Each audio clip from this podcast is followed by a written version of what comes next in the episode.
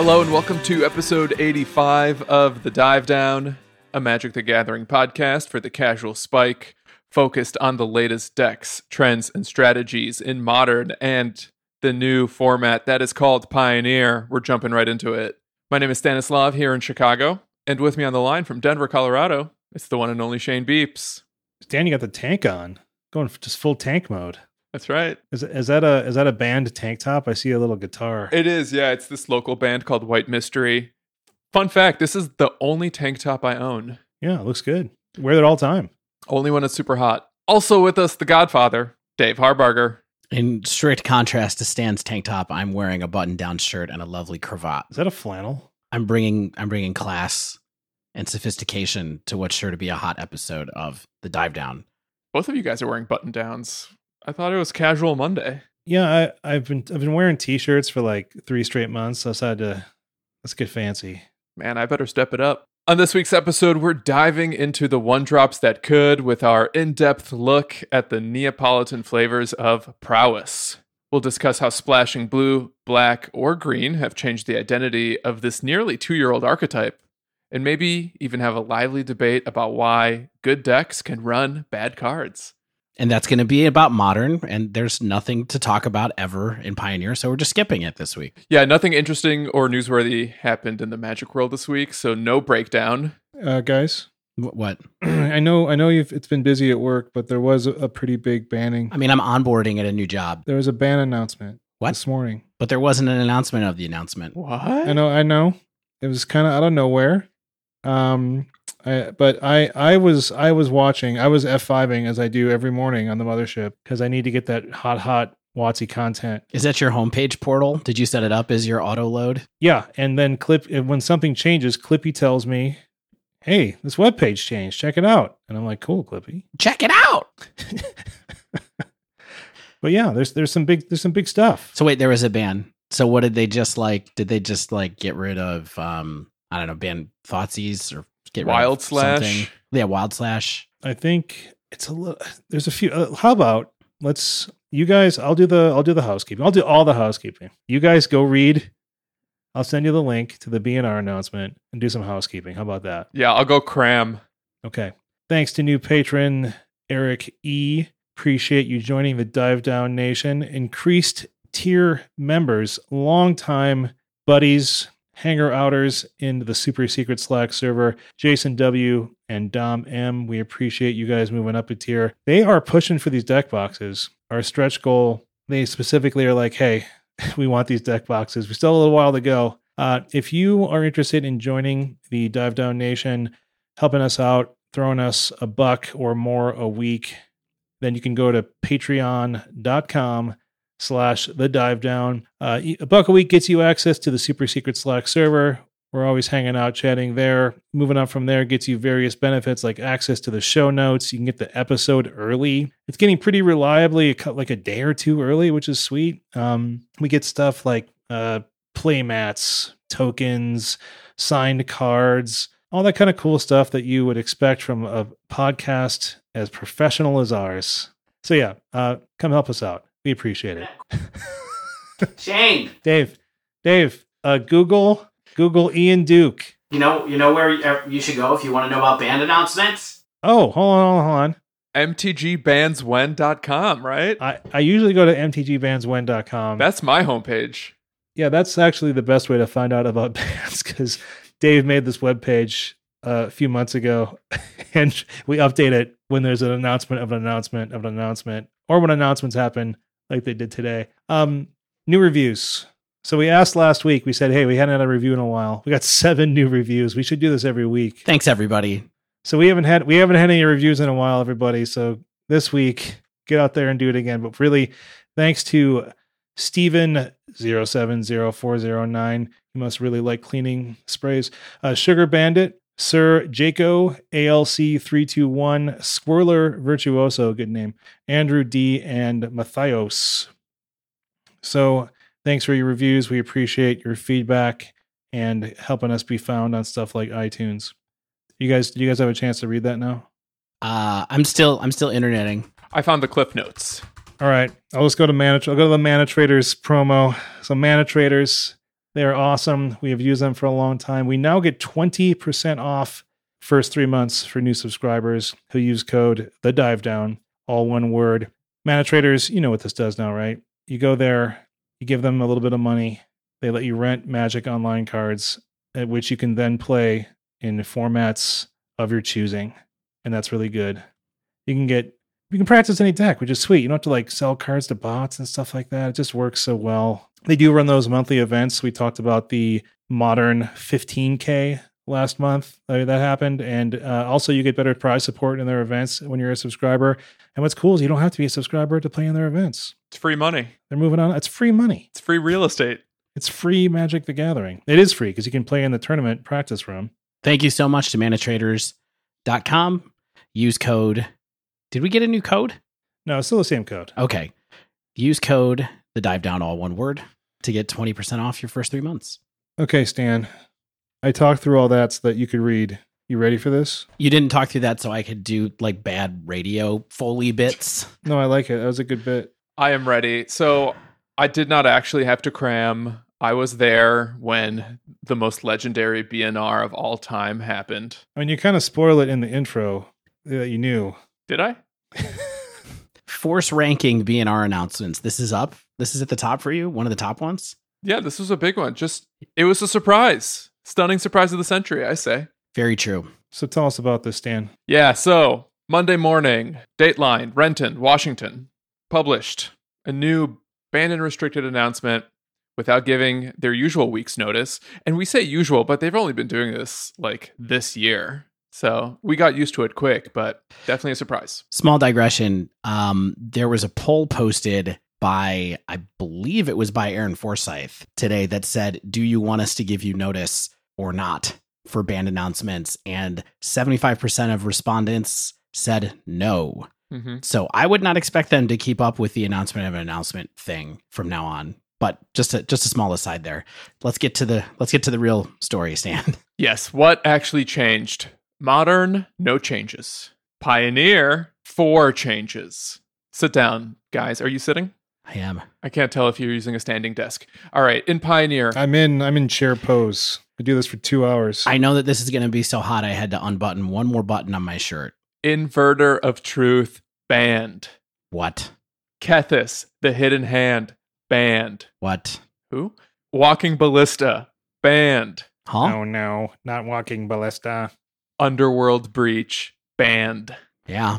Man, that's This- a lot of cards. This is real. real, real. So combo is banned.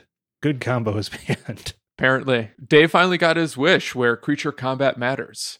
Yeah, I mean it's funny. I feel like this is a weird alternate timeline to the episode that you all did with Everett about 3 weeks ago when I was out of town where it's kind of like we're just going to go back and redo the band announcement that we made a few weeks ago. Sorry. Can you believe it was already three weeks ago? I mean, it was fast. Yeah, I, I mean that 3 weeks went went quick. I was surprised when I thought about it. Before we really get into the meat of the article, really quick, are you guys generally happy, generally unhappy?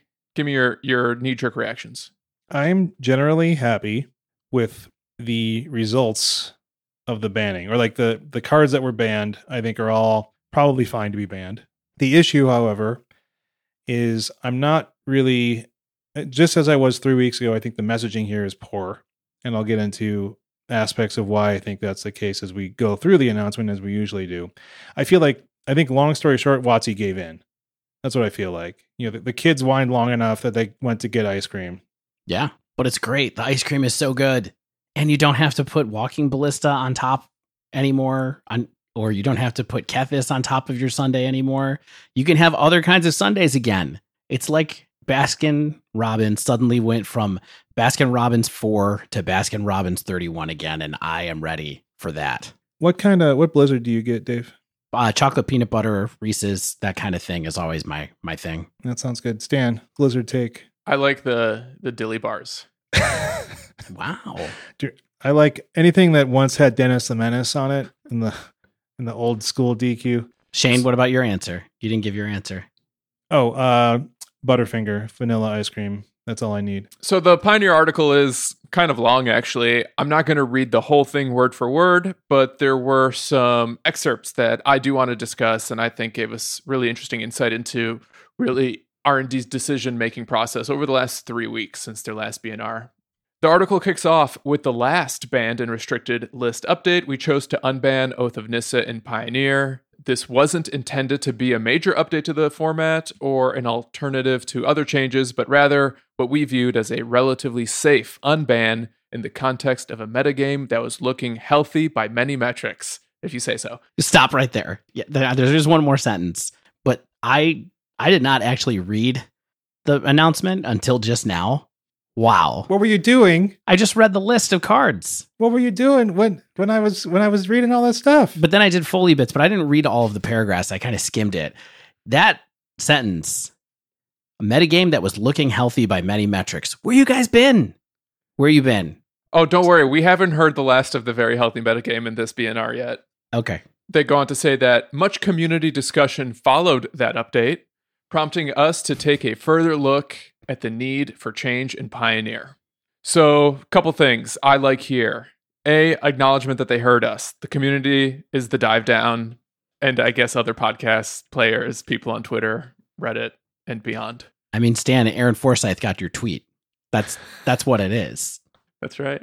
I can only assume he reads every everyone who ats him. Look, this this community discussion was happening before this update or before that update three weeks ago. This is not new community discussion. I go like, well, our, our our lack of action in Pioneer led to much community discussion. It's like, no, you got you all knew this was happening beforehand too. It's disingenuous again. Yeah, I am a little worried that none of us were never going to get a preview card if this if this the tenor of this discussion continues the way that it's going. But let let's go on. It's fun. Let's have fun. I'll get I'll get I'll get less mocking. Listen, we do this for the fans, not for the WotC suits. You know, it's it's fine with me. They're probably business casual. Let's be honest. If you want to have it be a burn book, this episode this this breakdown is the episode burn book. We'll we'll do it.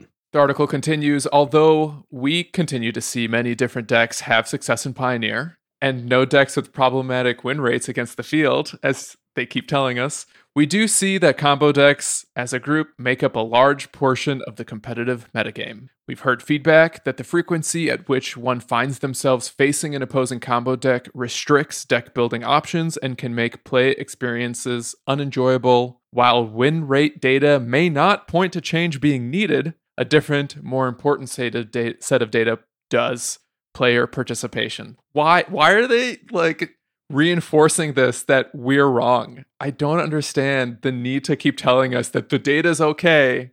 I don't get it. And player participation was already poor. Yeah, I don't I don't get what the benefit to them is to say this. Any of this is really. So, weird. Um I will say I do like that they acknowledge here something that we've talked about a little bit, which is that perception is a little bit of reality in Magic when it comes to if people want to play your game or not.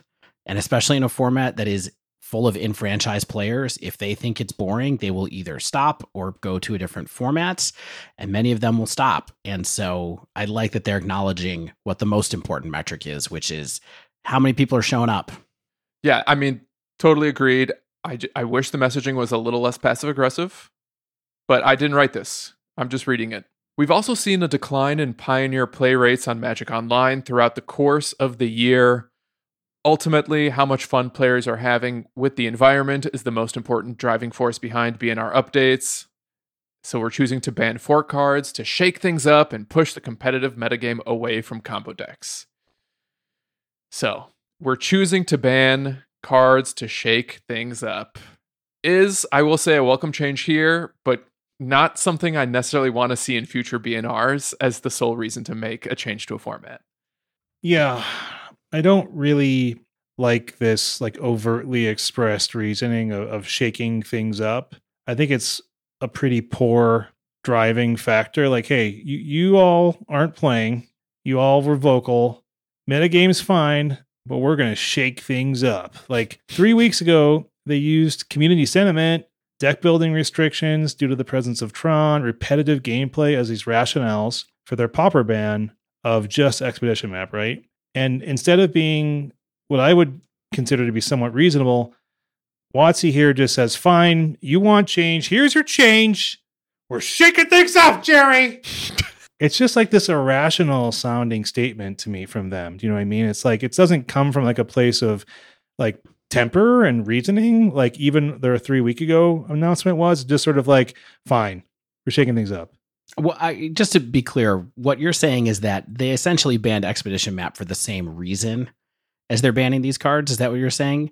But the tone of the way they said it here is like unnecessary. Is that where you're coming from? Yeah, I think I think the tone here is just a little bit like it's not coming from like they're usually hyper reasonable sort of arguments, and it's just sort of like, yeah, our argument now is just like you don't like it, so we'll change it. The win rate data, Shane. The, the data wasn't there. I know. I've had. The, I don't want to repeat my stuff from three weeks three weeks ago here. What? It's just like I'm, I don't. I don't love this this stance. Yeah, just to be clear, it's not that you don't love the stance; it's that you don't love the way it's delivered. Or okay, is that's, that that's fair. That's fair. Because you're fine with them banning these cards. A, I'm not wrong about that, am I? You're fine with them banning. Well, hold on. This I guess it depends on the, the use of the word stance, right? Because who is that batter that had like he he he held the bat like uh Kirby Puckett held the bat really funny. I don't like his stance, but I like when he hit home runs. Jim Thome did that weird waggle thing. You know. That's just that's just setting yourself up. All right, look. No, I'm, just, I'm I don't mean to like belabor this, Shane, but I genuinely look. My take is that I am totally fine with these reasons for banning these cards. A, B, I'm totally fine with banning these cards. C, this this announcement seems like it was kind of hastily written and poorly edited, and like Sure. nobody went over it for tone and said, "Let's take our foot off the gas." But whatever, the net is fine. Yeah, it's like my first drafts before you guys tone me down. Not to get too nitpicky because diminishing returns, but I think to call this a shakeup is a little disingenuous. I consider a shakeup when a new set comes out, you inject a bunch of new technology into a format, and people have new cards and tools to play with. I think that's a shakeup. This is a correction. This is the format went into a direction that was unhealthy and unsustainable for the player base, and they had to essentially reverse course to make it more engaging for the people who were no longer participating. Love it. Hire this guy Yeah. to write your press releases. Which, which is sort of fitting, unfortunately, with sort of the last year plus of Magic. Like you look at the BNR history wiki, and like 2020 is just, you know, 2019 and 2020 is just bonkers list compared to you know five years before that even. So one of the surprising cards on this list was Kethis, the Hidden Hand, and I think a lot of people, us included on the podcast, shared a little trepidation when Oath was Oath of Nissa was unbanned that now the format might just become four combo decks instead of three. But they acted quickly and wrote, while Kethis combo decks are a relatively new reemergence in the metagame, we're seeing signs that these decks are already problematic and would become more so if other top decks were weakened. Kethis decks are currently among the top 5 trophy winners in Magic Online Pioneer Leagues, despite being a modest portion of the field. The win rates on Kethis apparently were bad. Yeah, it's a powerful deck. I want to know specifically which deck they felt like did not have a high enough win rate. They never told us. Are they just saying that Inverter is a sub 50% deck? Is that what the code for the win rates aren't problematic is? Because that's exactly what this says. Kethis is among the top 5 trophy winners bef- despite being a modest portion of the field. Not many ple- people are playing it, but lots of people are trophying with it, is what they're saying. Out of curiosity, have any of you guys played against Kethis? I have not recently, but I definitely have faced it. I don't know, half dozen times probably. It's it's kind of it's a very annoying deck to play against because it it doesn't operate on some of the traditional aspects of Magic that people are used to, and that's not an excuse for banning it by any means, right? But I have heard it compared to even something like KCI, and I don't think that's entirely disingenuous because I think it's there's some weird interactions and weird card text that the pilot gets and some inexperienced opponents, even myself, are kind of like, I think I know what's going to happen here, and I think I know how I want to stop it, but I don't really know what's going on. And then at some point, loops happen, and then you like likely die. And combine combine the gameplay patterns with the power inherent in the strategy, and I think that that's the kind of deck that typically doesn't last too long. It usually doesn't go this quickly, Mm-hmm. I mean, this this got banned pretty quickly after Oath came back, but um, I think it's probably a, a good take to just be just get it out of there before it can have a chance to be the new combo deck and make everyone mad again, and they have to revisit it again. My only thing is, I think you beat Kethis in with one of the same ways you would beat Breach is just graveyard hate.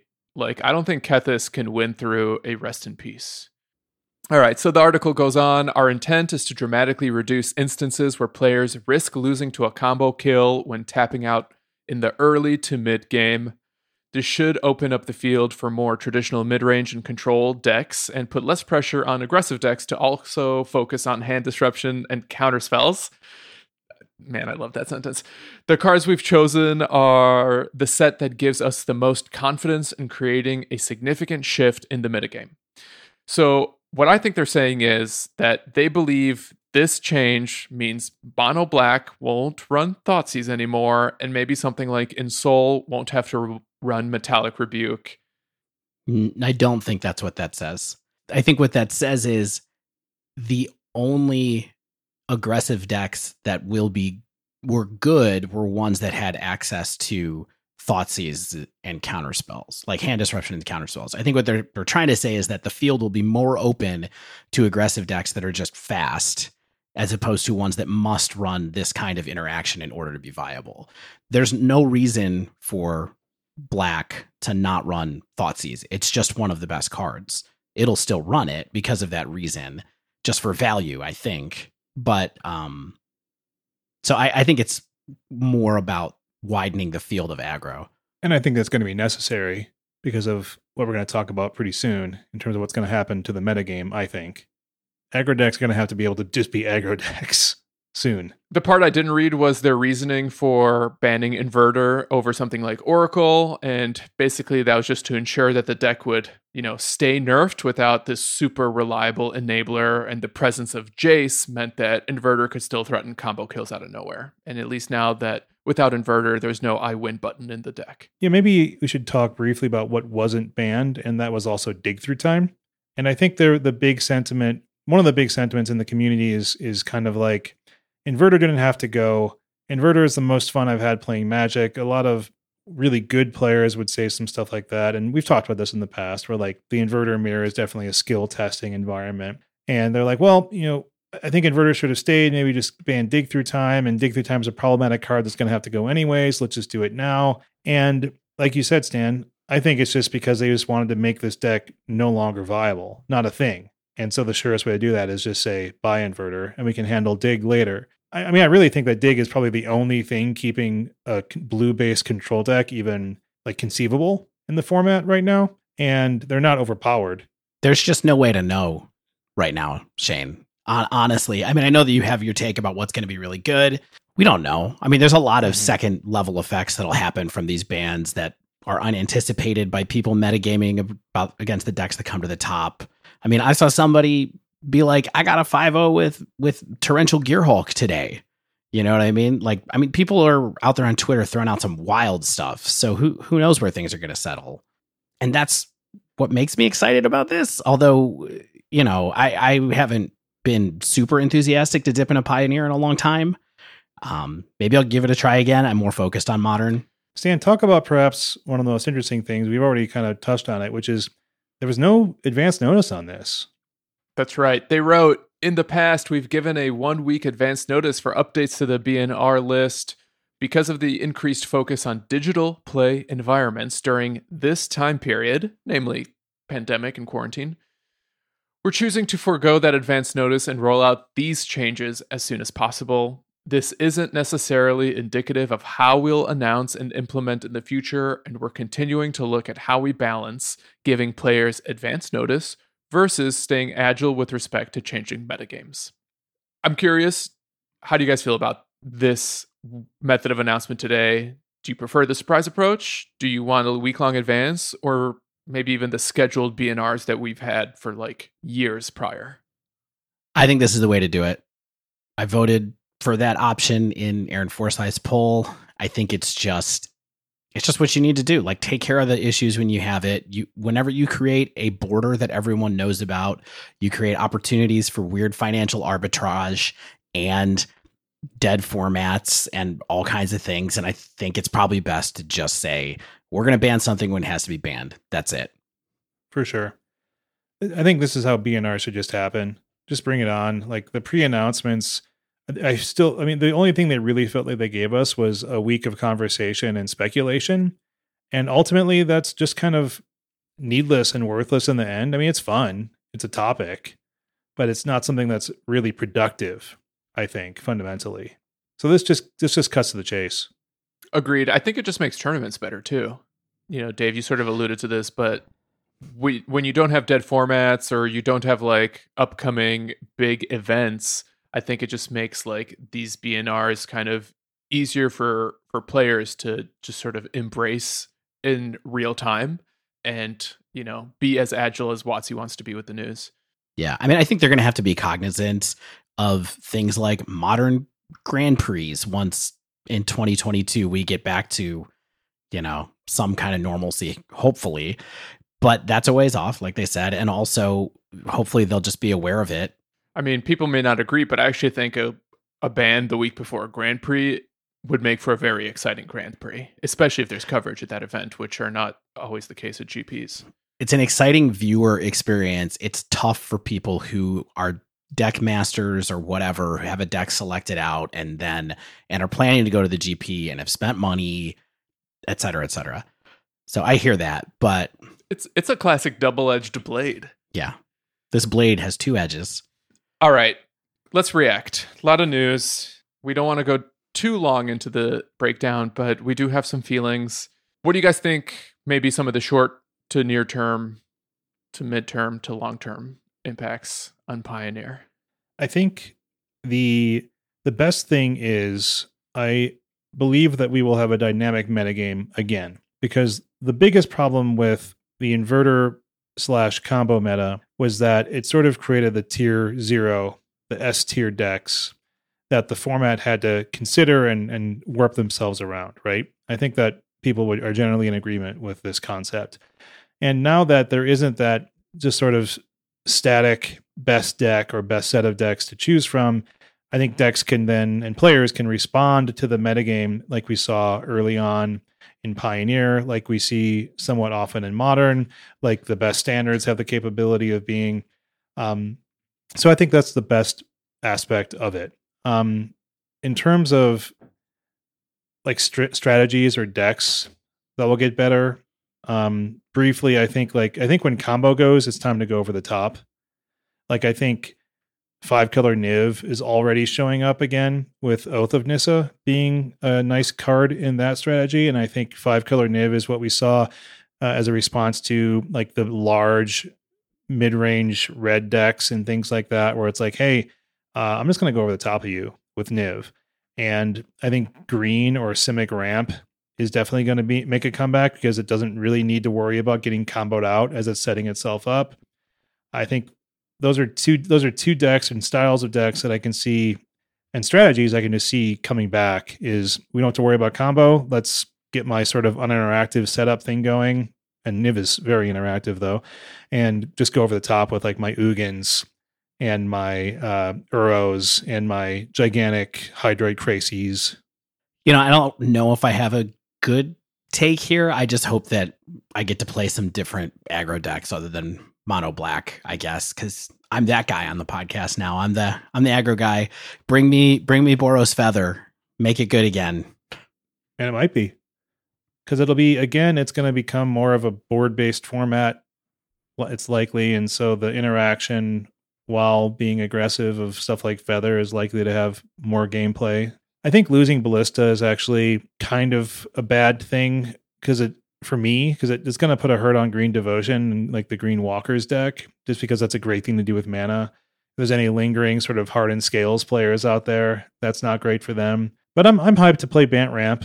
Um, you know, I sold my Uros and paper a little while ago, but paper doesn't really exist right now, so I can just run them on ManaTraders. Yeah, I mean, one thing that's interesting is that that ballista ban, like that's the card they decided to ban.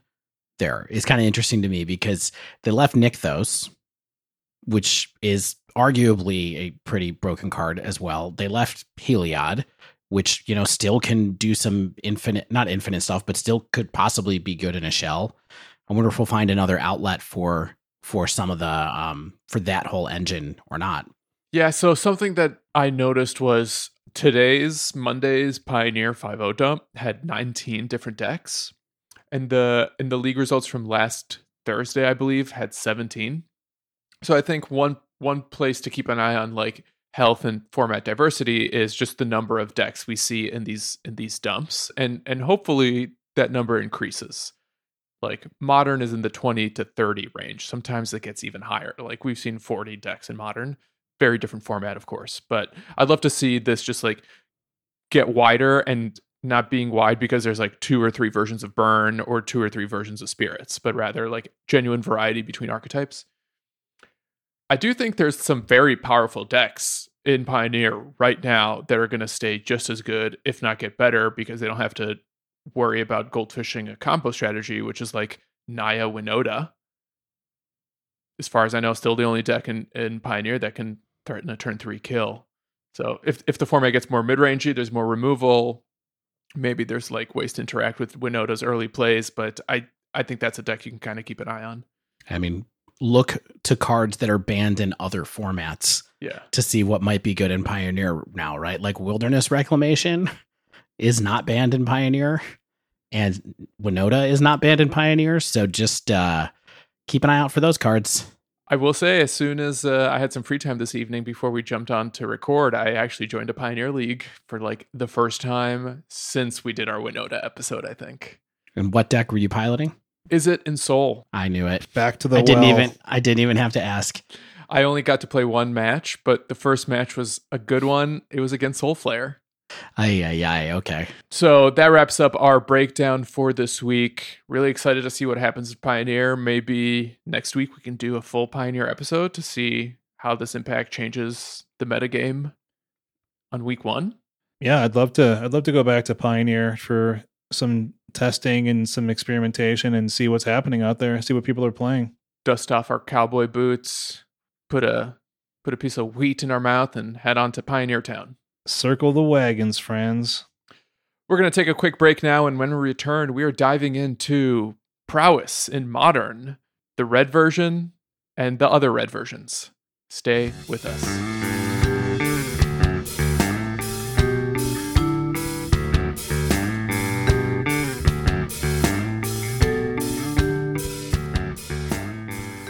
And we're back. So, no one on the dive down claims to be really big brained modern players or, or magic aficionados by any means, but I, I, I want to give us a little bit of credit because I do think in like January of maybe 2019 or so, Mono Red Phoenix featuring this eight prowess creatures as like the heart of this aggressive package broke out. And one of the first things that we did was play this deck. And I really felt like for the first time in a long time, I was an early adopter of a strategy. And and we even had a little bit of success at first. And it's been really fun watching this deck like evolve and go through the ebbs and flows of the format ever since. It's gone through a lot of changes, even been hit by bans at one point. And now, many, many years later, it feels like there's three versions of this deck, if not four. So today what we're to do is talk about all the flavors of prowess in maybe the most ambitious dive style episode yet. And Dave, as really the reigning prowess champ on the show, the person who's never given up on this strategy, how does today make you feel? It makes me feel like what I've always known in my heart to be true is actually true, and that's every week is prowess week on the dive down when I'm here. I like it. I'm I'm I'm excited to talk about it. I mean, we have talked about this deck a couple times, and I constantly have talked about it over the last three weeks. So hopefully people aren't annoyed. So, like Stan said, what we're going to do is we're going to talk about what's going on with the shell right now, but we're also going to talk a little bit about fundamentally trying to talk about what kind of deck is this, because I don't think that's a simple question. And I also think that uh, we're going to have some different opinions among the three of us about what kind of deck this is. So we'll even take a swing at what one of Magic's big questions as part of that discussion. So let's see if you can guess what that is as we're talking. But at any rate, what's going on with prowess right now? Well, the core of the deck is really familiar to anyone who has spent time in the queues on Magic Online. The red core of this deck, the 8 1 drops, four bolts, four Manamorphose, and four light up the stage has been pretty stock since January of 2019. Just about. I, I actually don't think that light up the stage was had been was printed in January of 2019. When did Ravnica Allegiances come out? That would be Yeah, I remember when we talked about Spectacle pretty early. that would literally be in January. I think that would be like mid January 20 is when that set came out because Guilds is the fall set, Allegiance is the the winter set. And you know, I'm a frequent champion of the deck. Stan likes it sometimes. Shane says he likes it, but he always chats me asking why he isn't playing Burn when he's piloting it. Look, Dave, I just don't want to have to cast Burst Lightning in a deck, okay? I understand if it has burst lightning, I send it back. I don't generally put it in these decks either, but a lot of people are these days. Fancy Shock. It really isn't a unique thing that's happened with Prowess over the last few weeks, though, because it was a deck that generally had a strong monocolor identity, kind of outside of the the companion era, that suddenly shifted into lots of different builds all at the same time. And while we've seen all of these different iterations at different points in time, suddenly, for example, in the ManaTraders uh, tournament, we saw three different flavors of it in the top eight, I believe. Yeah. And many more through the top 32 and things like that. Exactly. Ban lava dart. Right. It might be the best aggressive deck in the in the in modern. It might not even really be an aggressive deck. Let's talk about what that term means a little bit later as well. But first, let's start with a quick primer on mono red prowess and the core that seems to be persistent from build to build. All right. So let's talk about the core of this deck, right? So prowess and prowess variants are decks built around, you may have guessed, the keyword prowess. So which reads whenever you cast a non-creature spell, this creature gets plus one, plus one until end of turn. And what's somewhat easy to overlook at times is that this isn't just instants and sorceries, even though it's primarily is you know what's supporting this in your game one game plan. Like your sideboard artifacts or enchantments or planeswalkers, if you're crazy, they all trigger prowess. And that's a nice part of like like the artifact power of modern, in my opinion at least, because they can still help your early prowess damage while hindering the opponent's game plan. So you're playing like a one mana uh Grafdigger's Cage, well that's two mana. You're playing like a one mana Relic of Progenitus. You're playing a two mana Grafdigger's Cage uh, versus Dredge. You're stopping their game plan while advancing your own. Even zero mana Tormod script. Tormod's Crypt. Shane, Grafdigger's Cage costs one mana. I'm going to have to take some money out of your paycheck for that. Oh man. Well, I was just I was I was I was worried. I was checking myself. You think that a dredgeman like me would know how much cage costs, but I haven't I haven't been playing dredge in a long while. Prowess seems kind of innocuous. It seems a little simple, right? Like it's just a little temporary bonus on the turn that you're casting the spell. Why is this worthy of building a deck around? You know, outside of like a an Izzet spells deck in limited, right? Like the traditional blue red spells or something. The reason is math just works, right? It all adds up. It adds up quickly. Two plus two equals five. That's the best part about this deck. This is like this is like Tron. This is Agrotron. Okay. one plus one plus one equals 17. The most traditional prowess builds, like the mono red ones, they have cheap creatures that have prowess, cheap burn spells that trigger prowess, cheap cantrips in quotes to put together a deck that you, know, you can lethal someone on turn four or maybe even turn three sometimes. In some of the other variants, you'll see that, and even the mono red deck, right? The the burn spells that are cheap are sometimes a little bit weird because they're designed to enable triggering prowess as often as possible, which frequently means less immediate direct damage than some other potential options like you might see in a traditional burn deck. Yeah, so let's go through the different cards kind of bucket by bucket for the traditional mono red prowess core deck. So what it really starts with is the creatures, right? And some would say I think that the most important cards, the cards that make this deck work the most are Soulscar Mage and uh, Monastery Swiftspear. They are two different one CMC red spells. They're one twos and they have prowess.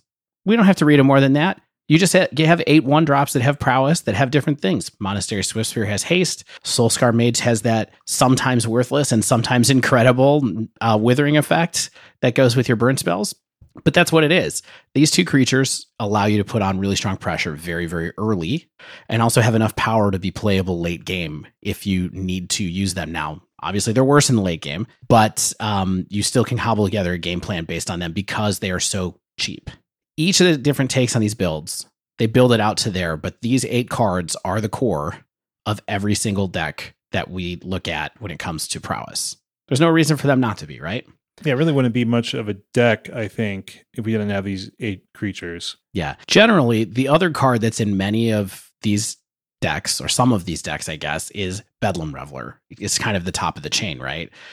Occasionally, it's a, you have a two drop like Kiln in the mix, but really, Bedlam Reveler is the thing that that allows you to have something that goes from you know threats that are good in the early game to a threat that's good in the mid to late game because Bedlam Reveler draws you cards and also has a body with has a decent body with prowess attached to it. What's what's good about Bedlam Reveler too is it, it has you know it's it's it looks like a crazy card, right? Six red red. But because the cost reduction is one generic mana for each instant and sorcery in your graveyard, you just get the cost reduction naturally by playing out your game plan. And then it also has prowess. So it's it's also a prowess creature that then is hopefully using the cards you're drawing off the top and then anything else that you get off the top after you get those three cards is just increasing the damage output. And I think I found Bedlam Reveler to lead some of my most convincing and interesting wins where it's like turn seven, I'm doing like 16 damage or something. Yeah.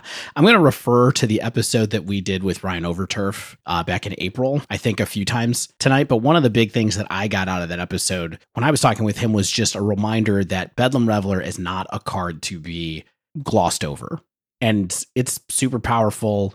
It does wild things. It saves you from really sticky situations. It's a card that you shouldn't cut from the deck lightly. And in fact, two of the variants that we have tonight did cut this card, but I think they have good reasons. Importantly, do you think that Bedlam Reveler is like the demon in the art, or is it like that little knight guy walking across like the, the lava bridge? It's definitely the demon. Yeah, because it's creature type devil horror. Well, maybe he's just a devil horror in armor, trying to escape his like his mad stepbrother for stealing his Nintendo. This sounds like the start of a They Might Be Giants song. Can we move on before we get to a second verse? Yeah, don't let's start, Dave, okay? So, one thing that I wanted to point out that's interesting is that, you know, unlike some aggro decks that rely a good amount on creatures, prowess decks actually are pretty threat light in general. The the decks that we looked at today only played between 12 and 17 threats in total, each each one. And so in some decks, it's basically for Bedlam Reveler, for Monastery Swiftspear, for Soulscar Mage, and the other ones they kind of up it a little bit, but that's that's the range. It's barely more threats than Burn. I think if you think of it that way. With worse spells too. Okay. More you can talk about that later. So let's talk about the spells that Stan just espoused so much love for. The spells that we want in prowess generally have a few qualities that we're looking for, right? They're cheap, they're powerful, and if they can, they draw us a card. Or they're cheap and draw us a card and do one point of damage. Yeah. I mean, is that so much to ask for? Sometimes they draw two cards to the exile zone, so you can't even interact with them. So these are the main three things that we're looking for. And you'll notice that they're prevalent in the sets of cards that are present in each build as things kind of iterate off of the main core. That's what it is. But there are three spells that are present in every build of prowess in one form or another.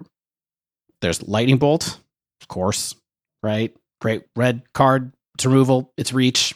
My second child is named after it. the second card that's pretty much always a four of is Lava Dart. It's really good utility. It lets you extend your mana for extra damage or extra spell triggers with its flashback ability. Yeah, it's like a single point of damage as cast. Like that's a limitation, right? So it's like you have to cast it and then recast it from the graveyard, ditch a land, you get two damage out of it. So it's like it's it's it's tricksy. It's a it's a tough card on rate sometimes. Well, I think that's one way to look at it, and we might get into this later, but the prowess triggers mean that each side of Lava Dart is at least two damage, if not more, depending on how many creatures you have. So, th- well, it's a situational damage, Stan, as we'll talk about. And then the last card that's basically in all these decks is Manamorphose. Manamorphose is just a card that's pretty much broken. You can fix your mana a little bit, you can get an extra spell trigger and draw a card. It lets you have your turn twos suddenly turn into turns where you play four spells or something like that. Like there's a lot of wild stuff you can do with Manamorphose. The last card I would talk about quickly that's really important, we mentioned it earlier, is Light Up the Stage. The red black version doesn't run it, which I felt like was kind of surprising. But this deck goes through a lot of cards, wants lots of cards. And so when Light Up the Stage was printed, that was basically the engine that really made this style of deck possible. You know, people thought they were going to put it in burn. It hasn't totally found a home in burn as it's turned out, but it's really important to this deck because you can cast it for one mana. It gives you a spell trigger and it gives you some extra cards for your hand that sometimes you can just play right away. One of the best plays you can make off of uh, off of light up the stage sometimes is to fire off fired off turn two off of a lava dart when you already have a monastery swiftspear out. So all of a sudden you're doing this like massive turn three. You can even get it for no mana with like a gut shot effect or uh, flashbacking a lava dart out of the board.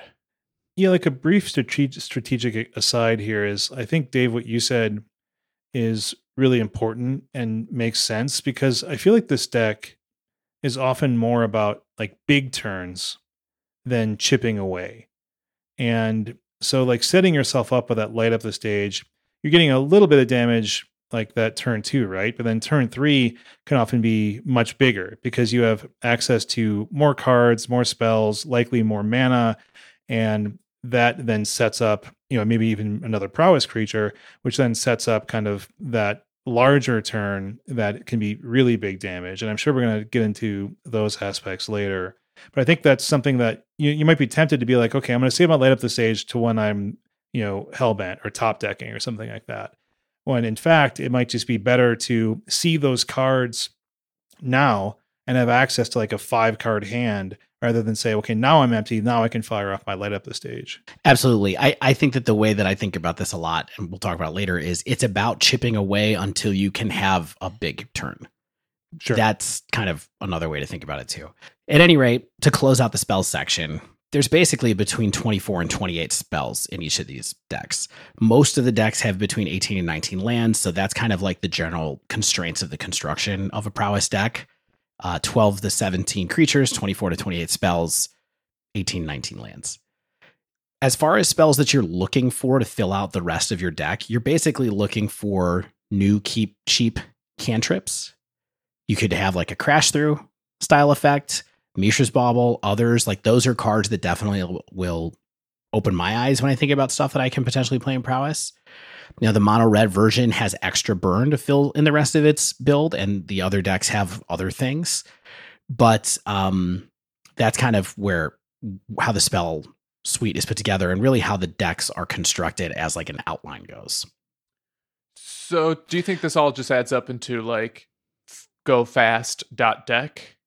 Yeah, I've heard I've heard you know plenty smart people say like this is the de facto aggro deck, right? And I think Dave that you and some other people don't necessarily think about it that way. I thought the smartest people of all were saying that this is the new infect. We did say that at one point in time as well. Yeah, I know. I think it's weird. Like, so as part of the prep for this episode, like I mentioned, I went back and listened to our bonus app with Ryan Overturf, noted prowess enthusiast in modern, very into dispelling preconceptions about cards that should or should not make it into this deck. Like he's pretty he's pretty tied to loving the the mono red version. So I feel like the other builds in this in this wouldn't necessarily interest him. But so I wanted to make sure I had a good recollection of the topics we covered here and how we before and how we could build on it. So go back and listen if you want to hear about like what he has to say about how to build prowess, how to play it, and all those kind of things. But on my re listen, two things really stuck out, and I want to talk about them here quickly for a second, and we'll probably talk about them throughout the whole episode. One is you know, Ryan said that Prowess is a deck that can threaten a turn three kill, but also has the ability to close out a game that gets to turns seven and eight, is what Pete kind of said. The second thing is that he said is Prowess is not a burn deck, it's a tempo deck.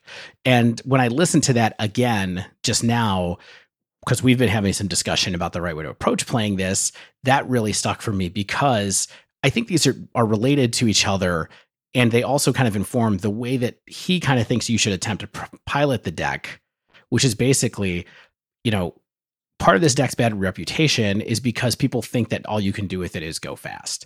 And so they compare it unfavorably to burn in certain situations, which is a deck that mostly has to go fast in order to win. Whereas I think that cards like Bedlam Reveler, cards like Light Up the Stage, in the other builds, cards like Tarmogoyf and card, you know, uh, other things in the red black version like Lurrus, they help you have a mid game plan. And that's the reason that these other versions exist.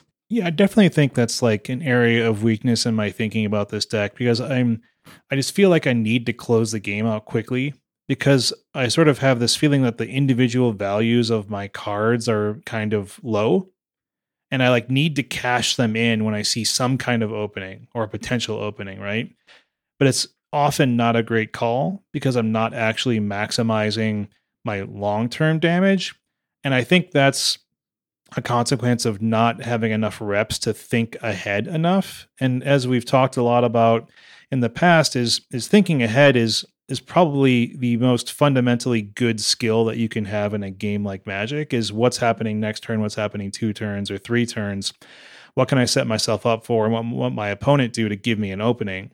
And like with something like Burn, each card is ostensibly like has a baseline amount of damage. But prowess, that's that baseline is different and it's frequently just lower as printed on the card. But because of the synergy and the synergistic nature of, of prowess as a deck, you have to use each card in the at the most opportune way in time to maximize that damage. And so that's kind of the the struggle I constantly feel is like when do I use this lava dart because it's it's only if it only does one point of damage and I swing for like two with a prowess creature, is that really the the best use I can get out of that card? And the answer is almost certainly no. Yeah, I mean, I think it's all that subtlety of getting practice in and, and trying to figure out is this a game where I can go fast? The coast is clear. A game where I have to go fast for some reason because someone has a combo or something that they're trying to do that's not interactive. Tron, for example. Or is this a game where I'm going to transition into a late game, you know, lose some early advantage, have to rebound and come back and deal the last seven points of damage to someone a few turns down the road? So I think that, you know, that really highlights how this deck is different from Burn because Burn doesn't always have ways to be able to recover later on if you gets into top deck mode, where I think that prowess does in in a lot of different ways. But before we get to that, I did utter some words that I would love to get your take on a minute ago, and that is TDD hosts. What's a tempo deck? I keep hearing that. I hear it. I don't know. Yeah. I mean, I mean, let's that's- that's- start the biggest Reddit reply thread in our podcast history by tackling this nearly unanswerable question from Magic's history. I I always mean, that's the, the whole reason we started a podcast is to make people upset with us on Reddit, right? Yeah, exactly. I thought we started this to get spoiler cards from Wizards. Well, we burned that bridge this episode. We're on on to other things. So I always thought a, a tempo deck was one that runs cards that bounces creatures back to their opponent's hand. Well, I don't know, Dave. You you, you had some you had some choice notes here. I'll, I'll take I'll take a little load off your voice and and read some of these. Right. So MTG Wiki tempo is a term to describe the pace at which one plays threats. Some people consider it as one of the most fundamental components of Magic. Tempo decks operate on the premise that any type of disruption spell can be converted into damage, given a superior board state. While all aggressive decks do this to a degree, tempo decks lean heavier on conditional disruption that are more punishing to particular answers. Okay. Yeah. That sounds a little bit like what Stan just said, Yeah. right? Yeah, Bouncing bouncing a card. Te- yeah, the, what's the most tempo card of all time? It's uh, Vapor um, Snag. unsummon. Vapor Snag. Yes, thank you. yeah, you. Vapor Snack. I mean, I think that that's reasonable. What were some of the other fun statements that I found? Reid Duke 2014. Mana is a resource, and one aspect of tempo is making sure your mana doesn't go to waste. So, using your mana is an aspect of a tempo deck, probably. A tried and true strat- tried and true strategy is to deploy a lot of cheap creatures and try to win the game before your opponent can answer them all or have time to cast more powerful spells. While plenty of creatures cost only one or two mana, the vast majority of answer cards are more expensive than that. Maybe in 2014, Reid.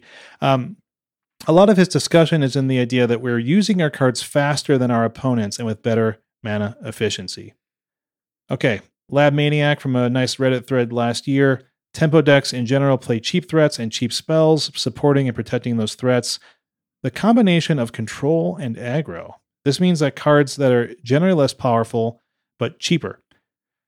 That can mean cards that are generally less popular and cheaper. The tempo deck might prefer Spell Pierce over Negate because the one mana difference matters to them, since they want to use as much of their mana on pressure as possible. That makes good sense. I actually, in a way, felt like that was the clearest answer because it it sort of places several different decks together that maybe we don't think of as being similar. You know, in my mind, now this will probably get me blown up on Reddit too, but in my mind, I've started to think over the last couple of weeks that prowess is actually more like Death Shadow than it is like Burn Sure. in a way because it's basically just cheap spells dot deck, right? And that's what it is. It's like how do we have spells that draw cards, have cheap effects, get reused more often, and leverage that for some kind of advantage. So I feel like the common thread in some of these uh, definitions is that tempo or tempo decks refer to the specific mana cost of the spells, creatures, or whatever you put into your your deck. And I'm not sure if I necessarily agree with that as just like tempo means cheap spells. Because you can have like tempo strategies that are doing powerful things at two to four mana. And almost every aggro deck is cheap spells, you know, primar- fundamentally. Mm-hmm.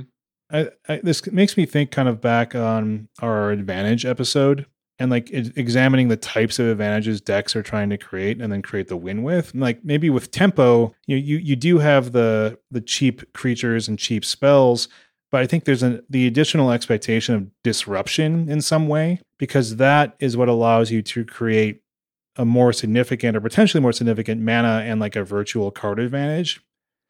It's like maybe tempo advantage is like the sort of standalone, you know, cup of advantage, right? And like, you know, keeping someone off their game plan because of the threats you're presenting and then the answers you're representing is often preventing them from winning their game or advancing their game plan. So that's uh, it's like a subtle difference, right? Where it's not just pressure, it's like pressure plus potential answers, like even like a prowess trigger to get something out of bolt range or something like that.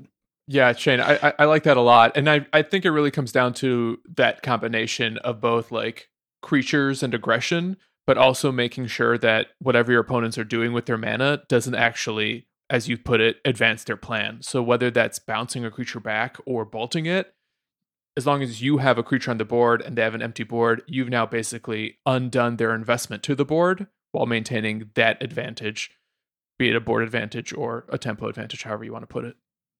All right. I think that's good. Let's see how that holds as we discuss the deck from here. So, Well, four decks, really. right.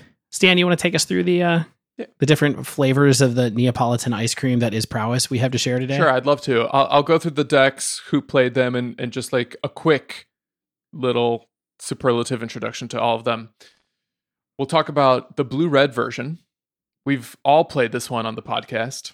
It's currently the most popular version of Prowess, and it was essentially born out of the power of Core 21's Stormwing entity, also using blue for Sprite Dragon often the occasional opt as well, and some interactive sideboard pieces such as Spell Pierce or Aether Gust. Again, trying to disrupt their opponent's plan while also presenting some of these powerful threats.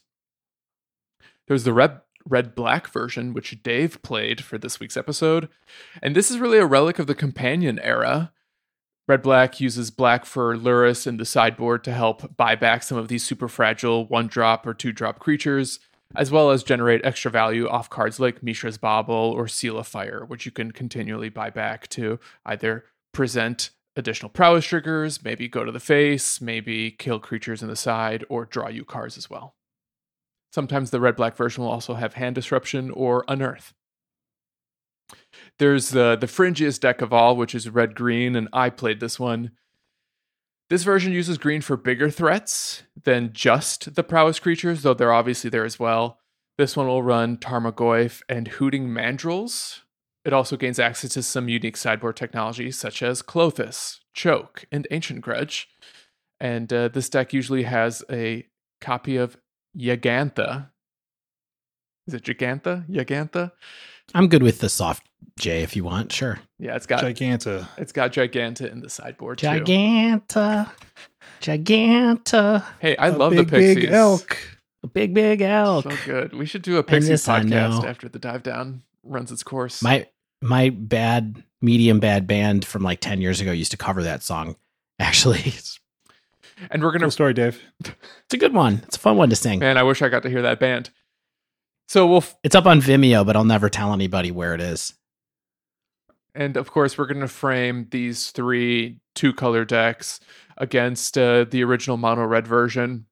We've all played some version of this deck on the podcast before and after the Faithless Looting ban. Arguably, this is the standard by which all other prowess decks are measured against. This version is very fast, it's aggressive, and Bedlam Reveler can help it be resilient too. So I gotta ask, we- we're gonna try to dive into four decks more or less. Do you think it's novel to see this consistent shell of like these prowess creatures, Lightning Bolt, Manamorphose, and Light Up the Stage exist across four otherwise distinct strategies? Just what just popped into my head is control decks. So a lot of control decks will have like a similar spell suite, but then the accoutrement, like a- apart from the the fundamentals, is a little bit different. Like maybe it's a maybe it's a Stoneblade deck, maybe it's a an Uro style deck. Like you know, it's it's what what speed, what threats do they want to offer? That's the only thing I can think of that's like remotely similar, and even that is very different. Like a uh, a Sultai control deck is very different than an an Azorius based one or something like that. Yeah, I mean, I think when you said Uro, you kind of hit the nail on the head. There's definitely a bunch of people messing around with Uro plus Reclamation in modern these days, or just kind of Uro decks. And it's kind of, we got Sultai Uro, we got Bant Uro, and we have um, Temur Uro. Those are all f- different flavors of a similar shell. Uh, Urza is another card, and maybe this is just one of those things where it's like, what's the most powerful card or a set of cards that is in the color combination that we can modify and and tweak. And I think that if we're saying that some of the most aggressive or tempo style cards can be these red aggressive spells and red aggressive creatures and then it's kind of season to taste and meta that's another just another aspect of that of that uh aspect of magic Yeah, your season to taste for metagame, I think, kind of gets at something that I've really observed from both being and, and paying attention to these prowess decks, where I believe the decision to splash a second color beyond just the mono red version has to se- solve like one or two types of problems that seem to me recur in these prowess style decks. And the first problem is the threats. They're small and there are few of them, and they're really easy to you know, answer from opposing mid-range or burn style strategies.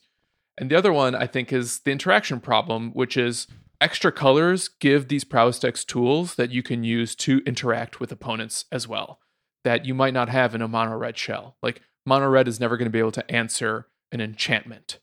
But if you go to like some of these other colors, you have these additional tools that might be able to address whatever's happening in the metagame around you. Yeah, I would say really quickly that that is very similar to the way that Death Shadow ends up in different colors, I think. yeah perfect beca- example dave It becomes like, do you want to play Stubborn Denial or do you want to play Traverse the Ulvenwald? Maybe you want to play both. Sometimes, do you want to have space for Lightning Bolt? Like that's that's a lot of what goes on with that deck as well. And I don't think it should be a surprise to anybody that those are similar cards that we think about playing in in prowess too. Not stubborn denial, of course, but there's other, you know, it's a similar impulse. So again, as I mentioned, this is a, a more ambitious style of dive episode, and rather than going through the minutia of every single card and every single strategy that all three to four of these decks have, we're instead going to take a minute to basically expound on what some of our experiences, reactions, and observations looked like playing these different versions. Whether it was how we felt about some of the cards, how we felt about some of the spells, and whether or not we think that our versions of prowess have legs. So to start, Shane, I was really excited for you to play Izzet Prowess because it's like a deck that Dave and I latched onto early. Though he- and I have like different opinions of how much we enjoy this deck, I got to hear where do you fall?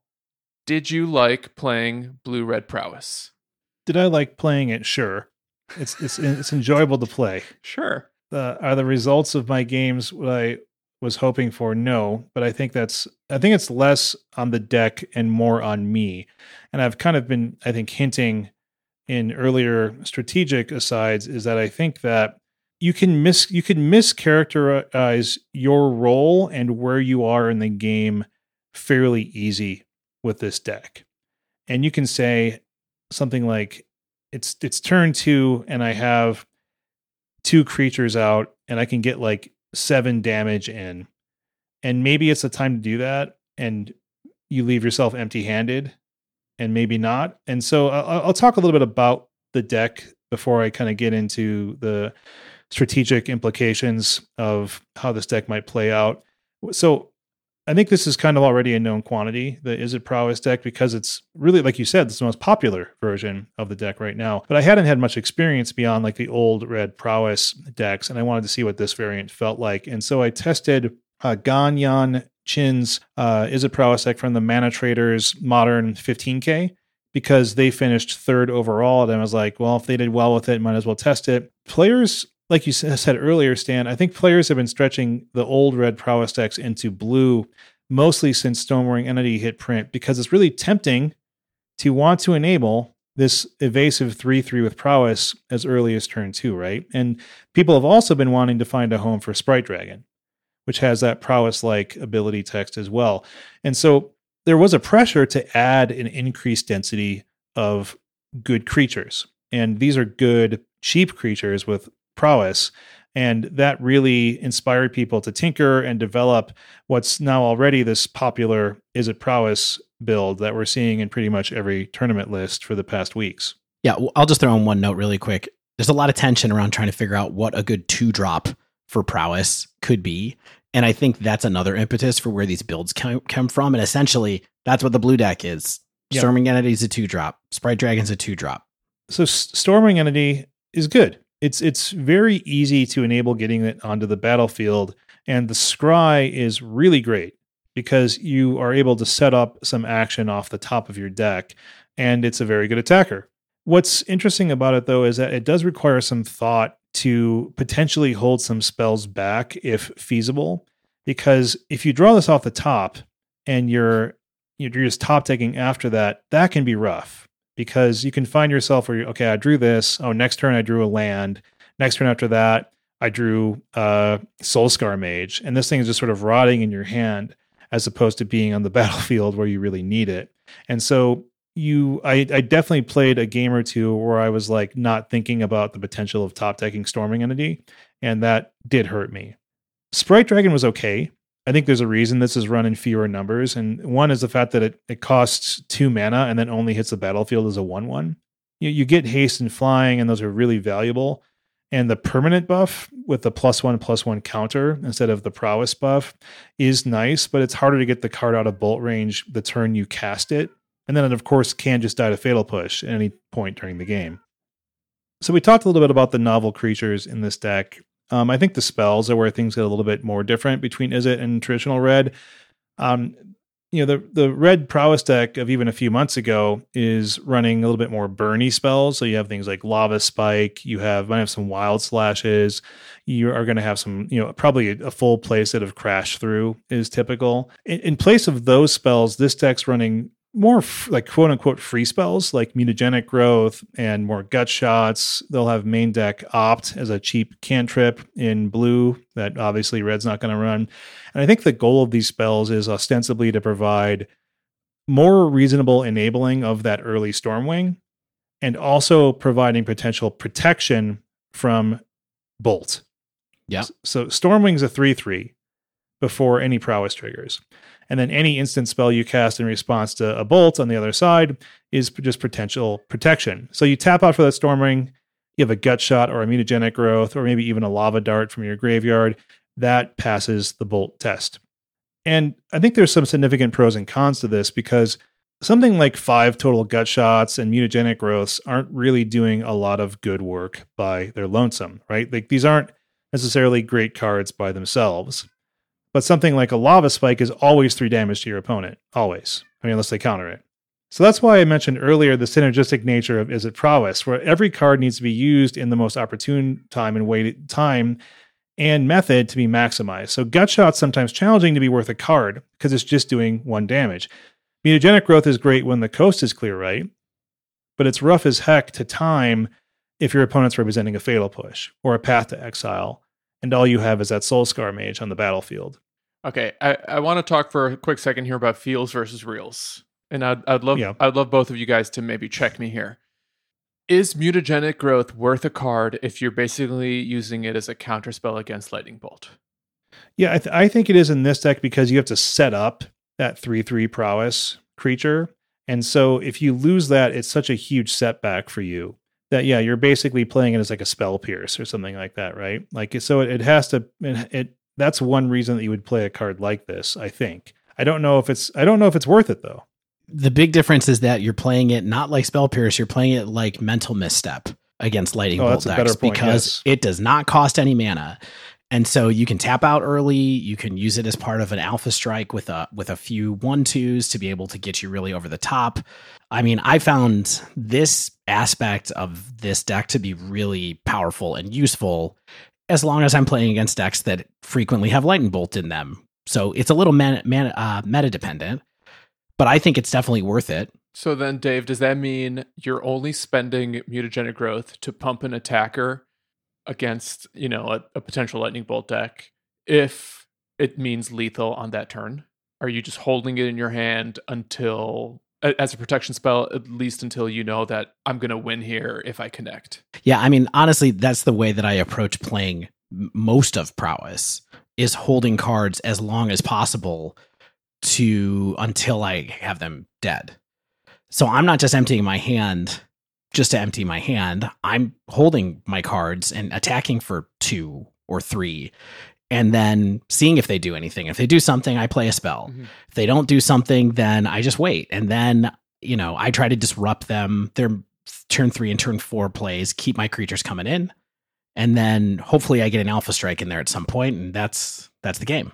this is an interesting aspect of the tempo nature of the deck too, right? Which is if someone's holding up a fatal push and you swing in for one damage, Mhm. then they're not as tempted to push it, right? So like you're basically saying, use that now or waste your mana.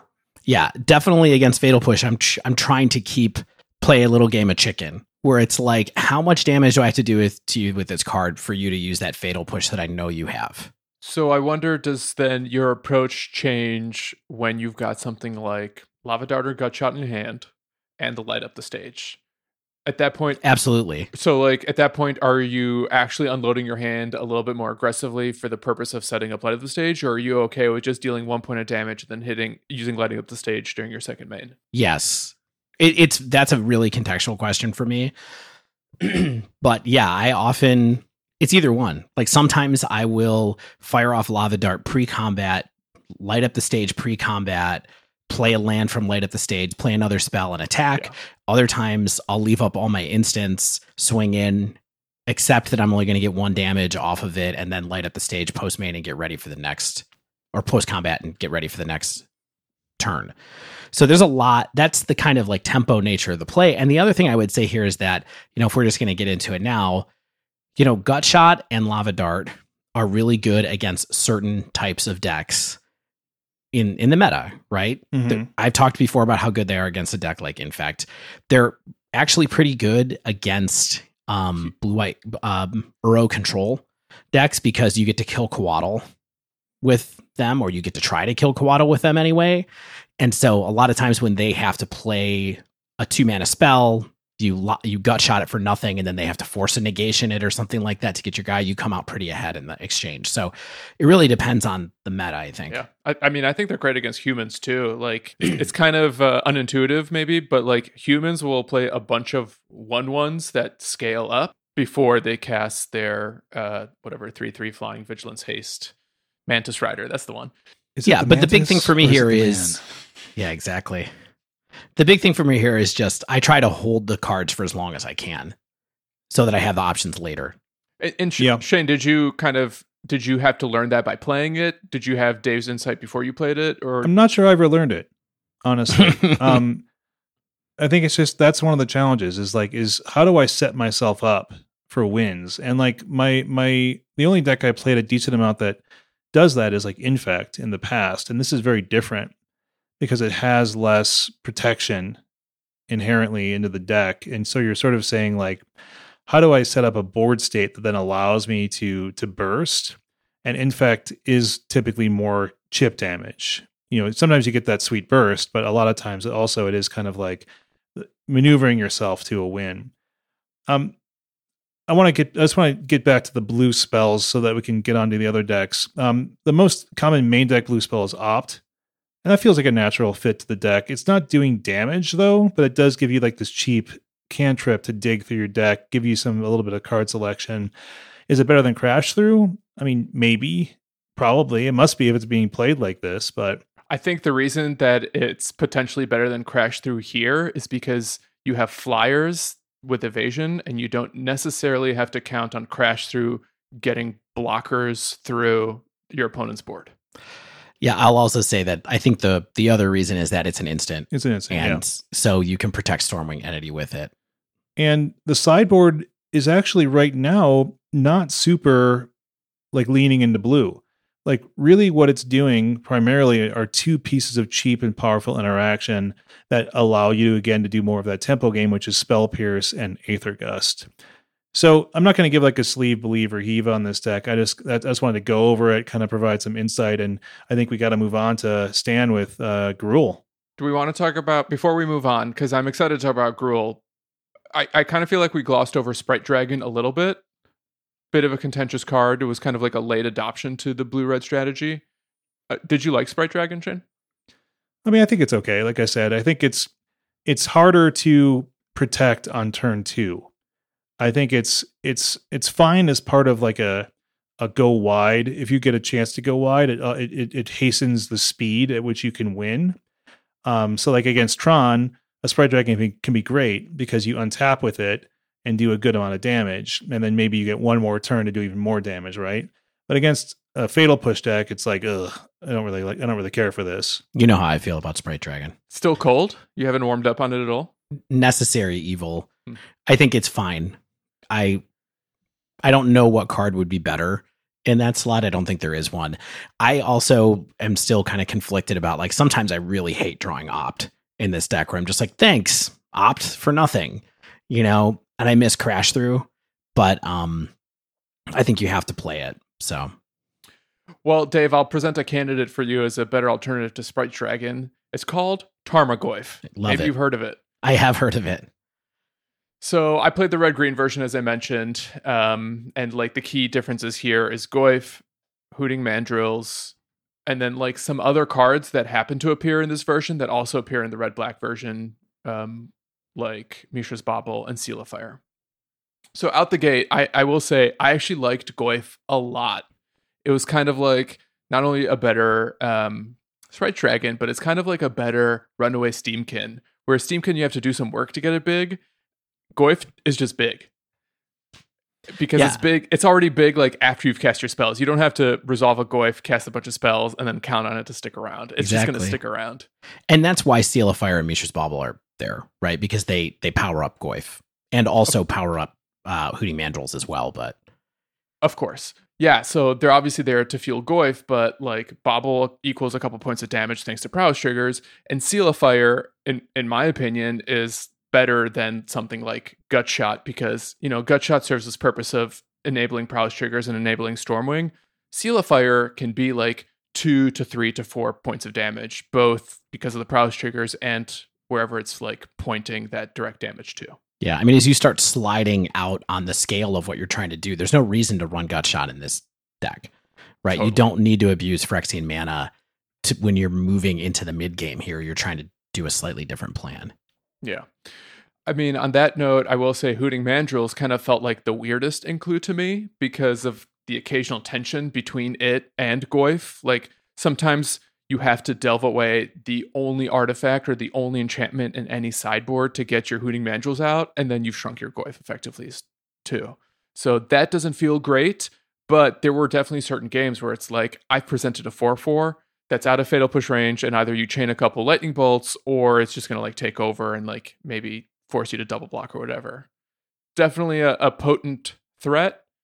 Didn't feel like the best creature in the deck, but uh, I can also see this maybe like being replaced by something if more minds start focusing on this strategy. Because at the time of recording, I found like two copies of red green prowess in like modern's history period and they were identical for the record uh, the deck also ran a couple copies of Abbot of Keral Keep, which kind of came and went from the mono red version. It definitely got more popular in the companion era with the black version. And Dave, I'll be curious to hear how you felt about it there. But this was like the best I've ever felt about Abbot of Keral Keep because it wasn't the only two drop in this deck.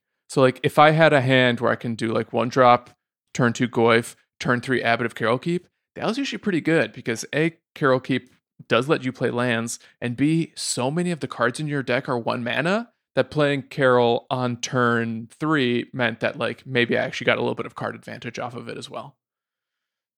Not to mention that like extra point of power makes some of those prowess triggers even more punishing.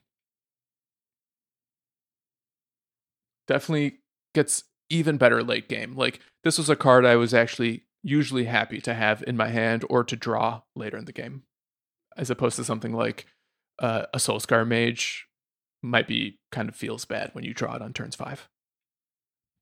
I do want to mention the companion. This was my first time playing with Jegantha, and it's there because it's just free to include. You don't really have to stretch your deck at all to to put it in there. The only condition it needs to meet is that none of your spells have like two pips of one color.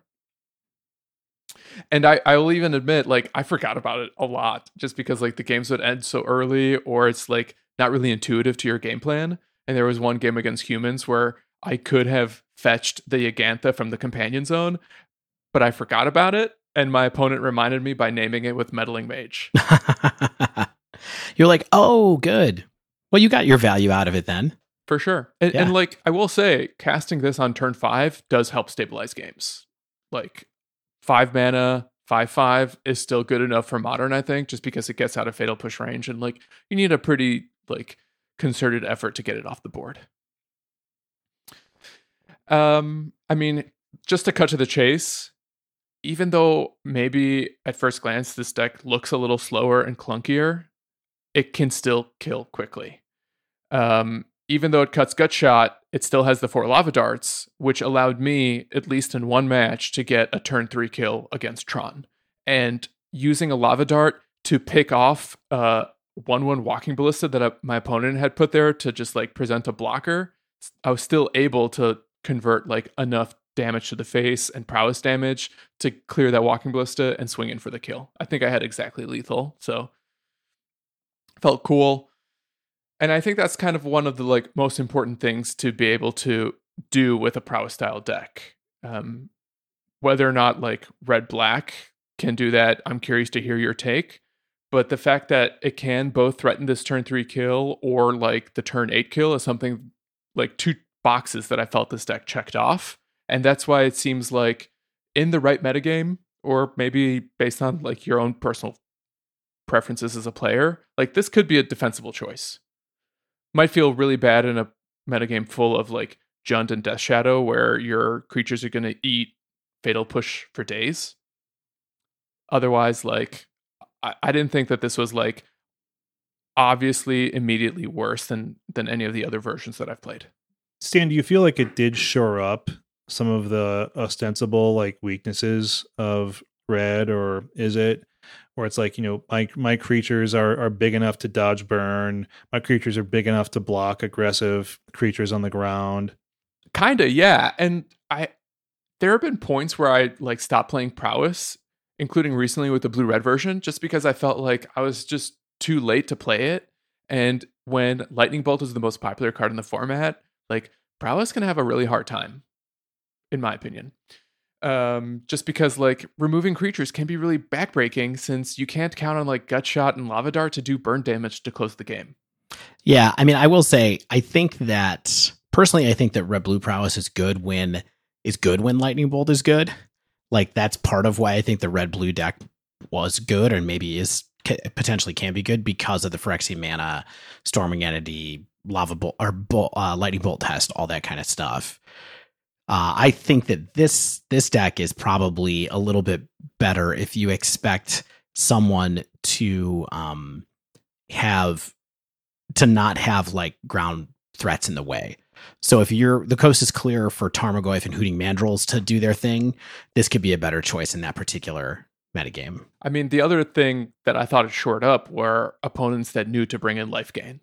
So, like, if my opponent played a Weather the Storm, yeah, that sucks. But if I have like a 4 5 or a 5 6 Tarmogoyf, that's still going to get the job done eventually. And, and I thought that was one of the places where I really liked what this deck gave me access to was like these consistently big creatures that I didn't have to like count on having a handful of burn spells to grow. Yeah, that sounds that makes total sense to me as well. So David, you've now played the most prowess decks of all. I played no, you've played three and I've played three. Right. Oh, I haven't played. I, I guess we're tied. We're tied. Yeah, we're tied on the leaderboard. So yeah, I played the red black deck. I played Doomwake's deck from the ManaTraders July series as well, which I think went eight and one in the Swiss and was a top eight. Wait, I think I just realized we all played ManaTraders top eight decks because yes, that's just like where we defaulted to. Well, I mean, I think it was the most recent source, and it was what we talked about last week for the breakdown. So it kind of was just a natural place to start for these. And yeah, one of each of them made the top eight. So that's another reason that we thought that this would be an interesting episode to do. A little peek behind the curtain there. Um, the the big headline with this deck is that I think it is the longest game plan version of the deck and has some like play choice decisions that I made that I think deviate pretty significantly from from that idea that prowess has to be an aggro deck. And additionally, the big headline of this deck is that this is a companion deck, and not just because it can do it, but because it's a big part of the plan, because it still runs Lurrus out of the sideboard. And in a lot of ways, some of the engine part of this deck is the same as the red black deck was when Lurrus was around, uh, fully fully formed pre nerf, because it still tries to use Lurrus to create a powerful kind of card advantage engine via Mishra's Bauble and Seal of Fire, like Stan mentioned at the top of the episode. They're keys to a deck that wants to be able to grind and replay cards, take it a little bit slower, not super slow, but still kind of like switch something that is ostensibly aggressive and strong into something that's a bit more kind of mid-rangey. And the re- the way that it does this is through adding black, right? So you need black to cast Lurrus, but also the deck extends into black for basically three things. One is non-damage based removal spell. It runs it runs Fatal Push runs a three three of fatal push right there. It's obvious why it's good. Helps in longer matchups. It's cheap. It runs Thoughtseize as four of, so it's great. I think and interesting in this deck to have the dimension of being able to check if the coast is clear or not when you are about to cast a creature spell. You can Thoughtseize someone and then take a look and then play your Soulscar Mage, or you can go a different way if you need to it's I wasn't sure if it was right, but there were times where I played Thoughtseize on turn one still. You know, like you would traditionally expect to do when you are playing a Thoughtseize deck, even though I had Soulscar Mage in my hand, which meant that Soulscar couldn't attack till turn three. Because it felt like I just want to check, maybe take the removal spell, and then I know that my threats are going to stick. And then the last thing is that it runs a main deckable piece of graveyard hate in interesting Theros Beyond Death All Star Cling to Dust first deck I've played with Cling to Dust, and I got to say, I thought it was really good. I thought it was super useful. It's a little bit of life game. You get a chance to draw a card off of it if you play it. It's one CMC. You can get rid of a problematic card like Uro, so you have a chance against that in game one. Uh, it's tough in the other builds, the other prowess builds, to be able to know what to do with Uro, and I think that this deck is kind of made to be able to give let you be able to hang against it even in game one. So all three of these cards come in handy with one little piece of tech that I liked in Doomwake's build, which is a singleton Dreadhorde Arcanist, which was fun to have access to be able to occasionally go double Thought Thoughtseize, double Fatal Push, double Bolt sometimes. Um, it's not a key part of the deck, but it, it is a card that you get to run. And then finally, you get to run a couple of other cards. You get to run uh, Command as a two of, which is a, an interesting way to, you know, a three CMC spell is pretty expensive for prowess. But this has so many options. You get to maybe kill a blocker, make them discard a card, bring one of your threats back. That's a nice thing to have access to in a prowess deck. And also Unearth, you get to just bring somebody back. And then Lurrus, of course, you get to replay threats. The weirdest thing about this deck is that it cuts back on what I think are two of the best cards in the traditional build. One is Manamorphose, it only plays it as a two of. Manamorphose was kind of weird to me in this deck. You know, often I found myself sitting there being like, well, I just have Manamorphose. What am I going to do with this? Like, or I have Manamorphose and Thoughtseize in my hand, and it's like, ah. So it didn't seem to lead to the same type of explosive hands as I was used to. And then the other thing is that it runs no light up the stage, which was kind of a bummer, but I think you have to do it to be able to run the Mishra's Bauble package. So I guess I get it. We're trading that early game card draw in for something that maybe we can do over and over again. Lurrus is still like a crazy lightning rod, of course, but uh, the creature suite in this deck was rough to me as well. You know, Stan said that he enjoyed playing two of Abbot of Keral Keep. This deck runs it as a four of because you need those extra threats. You know, without Abbot of Keral Keep, you really only have eight creatures, and that's not that's not great. That's not getting it done. Um, I, I just don't like this card. I feel like it being an X1 is like never something I'm happy about. It gets pinged all the time. Like I never know when to play it, when to like count on casting the card off the top, when to not. Like it's pretty complicated from there. But I think you have to run it, and at least you can replay it with Lurrus, so it gives you an extra draw later if you if you do have that in the graveyard to get Lurrus out. Yeah, I think what I'm hearing, like the kind of the key difference between my deck running Abbot and yours, is that I only had two, so I I wasn't seeing it as often, and as a result, it kind of felt like I was just seeing it later in the game more typically than say my opening hand, where it might actually feel like a problem. But also, I had more creatures in my deck than you did.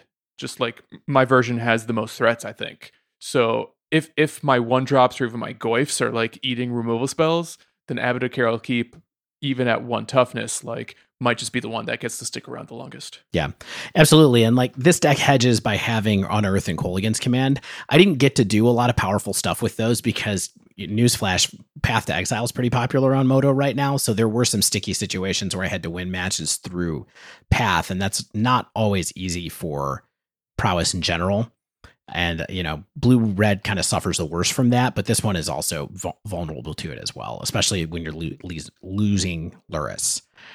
i think having Lurrus is good. It's totally fine. I think it's still pretty powerful. Um, it's the type of deck where if you flood sometimes it's nice to have something as a little bit of flood insurance to go and grab that card and then cast it on the next turn. Um, the random mana sink is good. It kind of functions like it wants to be like bedlam reveler for you, sort of in a way where it's sort of like a mid game threat you bring out that lets you draw extra cards or lets you get extra value, and and that's good. You know, I had a couple of games where I won via playing Seal of Fire three times, and that was just enough to to get through. I think the major difference between this deck and the other ones is that you know I was just talking earlier about holding up spells for future turns. On this deck, I was really holding up spells for future turns. Like I was attacking him with one twos constantly with this deck and just being able to like kind of grind people out going into turn six to, for the win instead of trying to win on turn four. It happened a lot.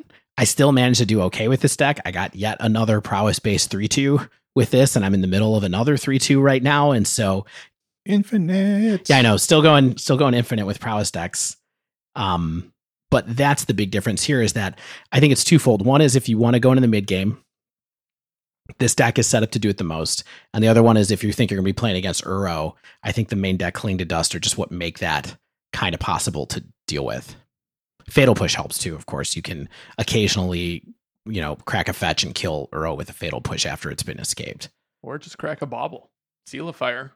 Oh yeah, Bauble to Seal of Fire. Yeah, all of those things help enable enable Fatal Push for sure. So those are the different versions of red prowess, and of course, mono red is the one that kind of brought us here in the first place many moons ago. We did touch on this fact that like these aren't burn decks, and we can't really count on these decks to burn opponents out, so to speak. And I think a question that came up a lot in our testing for this episode is why are we playing this instead of burn? And I have some theories. Maybe I'll present mine to start. Hear you guys react. Sure. I'm all ears. Yeah. So I, I think the key reason here is that A, it can present or th- at least threaten a faster kill than Burn can. I don't think Burn can kill on turn three, even with its best draws. And B, I think the creatures here are are bigger than the creatures in Burn ever can be. Like even if you're just counting on a Swift Spear and a Soulscar Mage, sometimes they're both just like swinging for six. Thoughts, reacts, wrong answers only. Shane, what do you think? Yeah, I mean that's the question, right? Is like, what do these decks have over burn? And I think there are com- some there's like competing takes, like both within the community and with you right here, Stan. You're like, it's it's really fast and it's faster than burn. But then we're also saying like, is this an aggro deck? Or is it like a, a tempo deck that isn't necessarily designed to win super quickly? Is it is it the new infect of the format, or is it uh, a deck that can chip away and then put the opponent away with a huge turn? And I think that's kind of tough to wrangle. I think I really think that one thing that's important is the ability to control the board and get more damage in at the same time due to the density of the prowess creatures, right? I, unlike Burns creatures, and I think like what you said, Stan, is that you can get more damage with your creatures um, in in prowess. Burns creatures are really designed to get early chip damage in, and then they get kind of stonewalled, and maybe you're getting some spell trigger damage off of your Eidolon. Um, prowess creatures can do more damage long term, potentially, while also interacting with the board. Because you're not you're not always really sad to point your burn at a creature in a prowess deck, whereas if you're doing that in burn, you're not super happy, right, Dave? Yes. Stole my n- note stealer. I stole I stole your note. Yeah, I mean, I think ultimately I would try to get away from this paradigm of comparing prowess to burn. I don't really at this point think they're fundamentally similar decks. I think one thing that's interesting is like Stan, you know, this idea of is it a fast deck, but it's not a deck that has to be fast is sort of a nuanced question that reminds me of um, you know, when I was talking to Michael Rapp about Shadow a long time ago, he said that he always wants to play Shadow with Temur Battle Rage, not because he has to have it, but because he wants to be able to threaten having it. And I feel like that's a similar thing that goes on with prowess here, where it's like you don't have to win on turn three for this deck to work, but it is an important part of the game plan that the potential is there, and your opponent needs to be scared of dying very fast to this deck. And then sometimes they'll make mistakes that give you an opening to win more slowly against them. And so I think we'd be better comparing prowess to that style of deck than burn. Like Shane said, you're okay with killing their creatures with your burn spells and prowess, and you're kind of unhappy about that in burn. So I think if you try to play prowess like burn, you'll lose more games than you should, and you're probably missing kind of an op- learning opportunity to see how these two decks are really different from each other. You know, thinking back to like the very earliest versions of this deck when Arclight Phoenix was still in it, I think version 1.0 had four Bolt, four Lava Spike, and I think it even had four Skewer the Critics. And in a sh- in a shell like that, like I think comparing it to Burn makes more sense because in a shell like that, you might actually get to deal like the last six to nine points of damage with lightning bolt effects, which doesn't really happen here at all because we only play four lightning bolts now. Yeah, I mean it's it's just evolved to be a different thing, and even on that episode we did back in April, which again, give it a listen if you're interested. Ryan Overturf was kind of like prowess was a separate deck when mono red phoenix was also a deck. He's like i thought that that deck that this was better than mono red phoenix because it had a better ability to get to the mid game. Whereas if you screw up your sequencing and you draw a arclight phoenix off of um, Light Up the Stage you're, you're kind of in trouble. And at the time i was kind of like no that's not a big deal. Maybe he was right. But definitely they're distinct plans. Even those two decks are distinct plans and again, I think it really comes down to you're not trying to empty your hand and use all your spells as fast as possible. Even though they're bad spells like Lava Dart and Gut Shot, Mutagenic Growth, things like that, you want to try to get value out of them while you're trying to execute your aggro plan. And I guess that is the definition of a tempo deck, right? A cheap spell where you're trying to get your opponent to give you value off of your cheap spells while it still advances your your ability to attack. Poignant. So, in the waning minutes of the show, should we yell about spells How so? and argue about whether or not spells like Gutshot and Lava Dart are good or even worth a card? Because that's the thing that I run into the most often playing any version of Prowess that runs Gutshot in particular is like, why am I settling for a deck that runs this bad card when I could play a different deck that has fewer bad cards? Gutshot's amazing if you're going to be playing against creature decks. You know, like that's kind of what it boils down to. And it's incredible in blue red if you're going to if you need to protect your Stormwing from hmm Bolt. Is it that good against creature decks? I mean, it's one damage, right? So it's like, Yeah, I mean, it's great against a deck like humans. sure. Like Stan was saying, it's good with Soulscar Mage out to be able to generate a negative, negative, you know, negative one, negative one counter to be able to attack, give you an advantageous attacking position. Like there are there are ways to use it. The big one is I'm going to kill Noble Hierarch, or I'm going to Yeah. kill Th- Thalia's Lieutenant when it comes into play, or I'm going to kill your infect creature. Like that kind of stuff is important. Yes. The the big one, honestly, the big one for blue red prowess is Arbor Elf. Right? Like being having that much access to cheap ways to kill Arbor Elf out of the blue red deck is important. It's great against Ice Fang Coatl, like I mentioned, where you know you have that back and someone thinks they've got you, and then you just go, Nope, I'm just gonna kill your I'm gonna make you counter this, or I'm gonna make you Force of Negation it, it so this play still goes down the way that you want it to. It's just so hard for me and maybe Stan it sounds like to just like overlook like so so conditionally cool, right? Conditionally, yes, I see what you're saying, Dave. It has conditional uses. But then a lot of times it's like, well, am I not just casting lava, you know, lava spike? Like, why am I not just playing a card, one card that does four damage? Why am I not just playing one card that does three damage? Why am I not playing, you know, uh, you know, Eidolon is going to routinely do three, you know, four damn, you know, like it's really easy to get a lot of damage out of your cards and like to know what the floor is. And you know me, I talk a lot about like potential floors versus ceilings. And for me, it's like I know what I'm getting out of most of my cards in a deck like Burn. And I don't know what I'm getting out of a lot of my cards in a deck like Prowess, and it's frustrating. Yeah, I mean some of that's practice. Yeah, I, I- I think Shane. One other way I would put it is like sometimes I wonder, and I don't really have a, a clear answer or opinion on this just yet, but sometimes I wonder if we're falling into this trap of like playing bad cards to make other cards better. Yeah, I mean that's the whole idea. It's a synergy. Right, right, right. Rather than being in a situation where we can play like good cards that also synergize with other good cards. Yeah, it's but the thing is these are all cards that can be cast for no mana Yes. at some point in time. And so what you're doing really is trying to break the rules, the most fundamental rule of magic in the best way possible, which is I'm going to cast more spells faster. And that's that's kind of what it comes down to. And if I get a card out of those spells, it's absurdly good. If I don't get owned by casting those spells and get an O for one out of them, you know, like kind of get more card neutral, then it's fine. If I am playing Lava Dart for one mana to swing in with my Swift Spear on turn two for two damage, that's bad. Like that's not what the card is for. You know what I mean? Like it's not a burn spell. Yeah. Yeah. So I think it's tempting to say like these spells are bad when I'm not playing Boros Charm, right? And I'm, of course, as guilty as anybody for just trying to lean towards that. I think it's just harder, you know, fundamentally, where it's like it's harder to say, it's harder to get the value and to like get all the juice out of that lemon and then, you know, spray it on your opponent.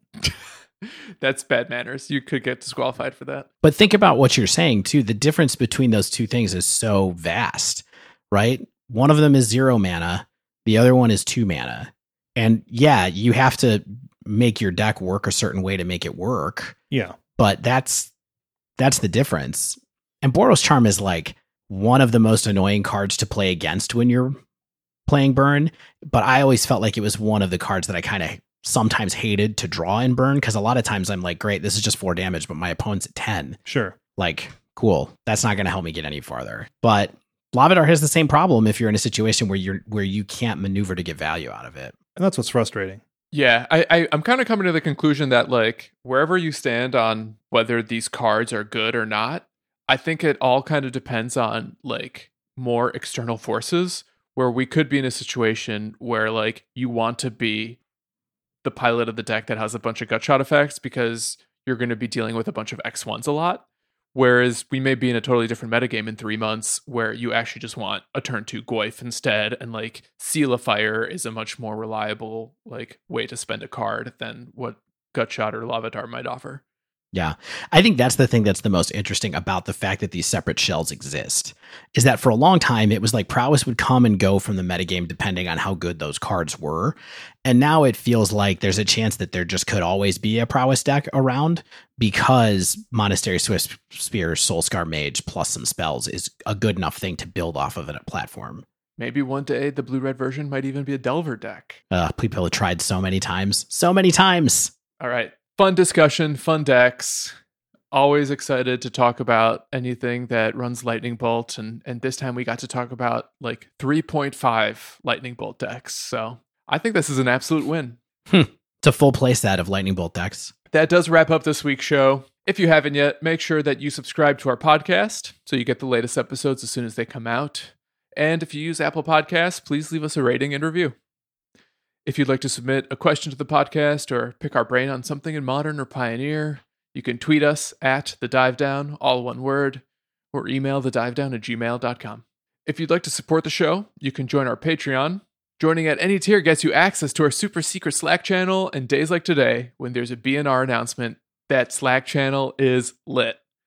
It's lit basically every day. Sometimes sometimes it's a little sleepier on weekends because we're not at work and you know we're hanging out with our families but most weekdays especially bnr weekdays best place on the internet is the dive down slack. Of course shout out to ManaTraders for sponsoring our show. Sign up for ManaTraders using promo code the dive down all one word to get 20% off your first three months of renting magic online cards.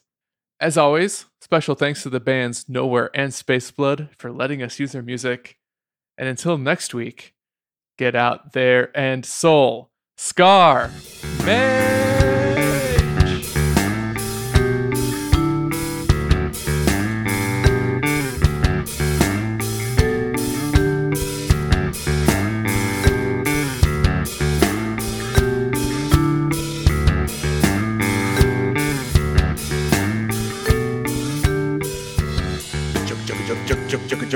Conditional damage. Was that a Metallica thing? What was that? Yeah, that was me doing a Metallica thing. Meta- conditional damage is my favorite Ride of, Ride of the Lightning B side. Conditional damage.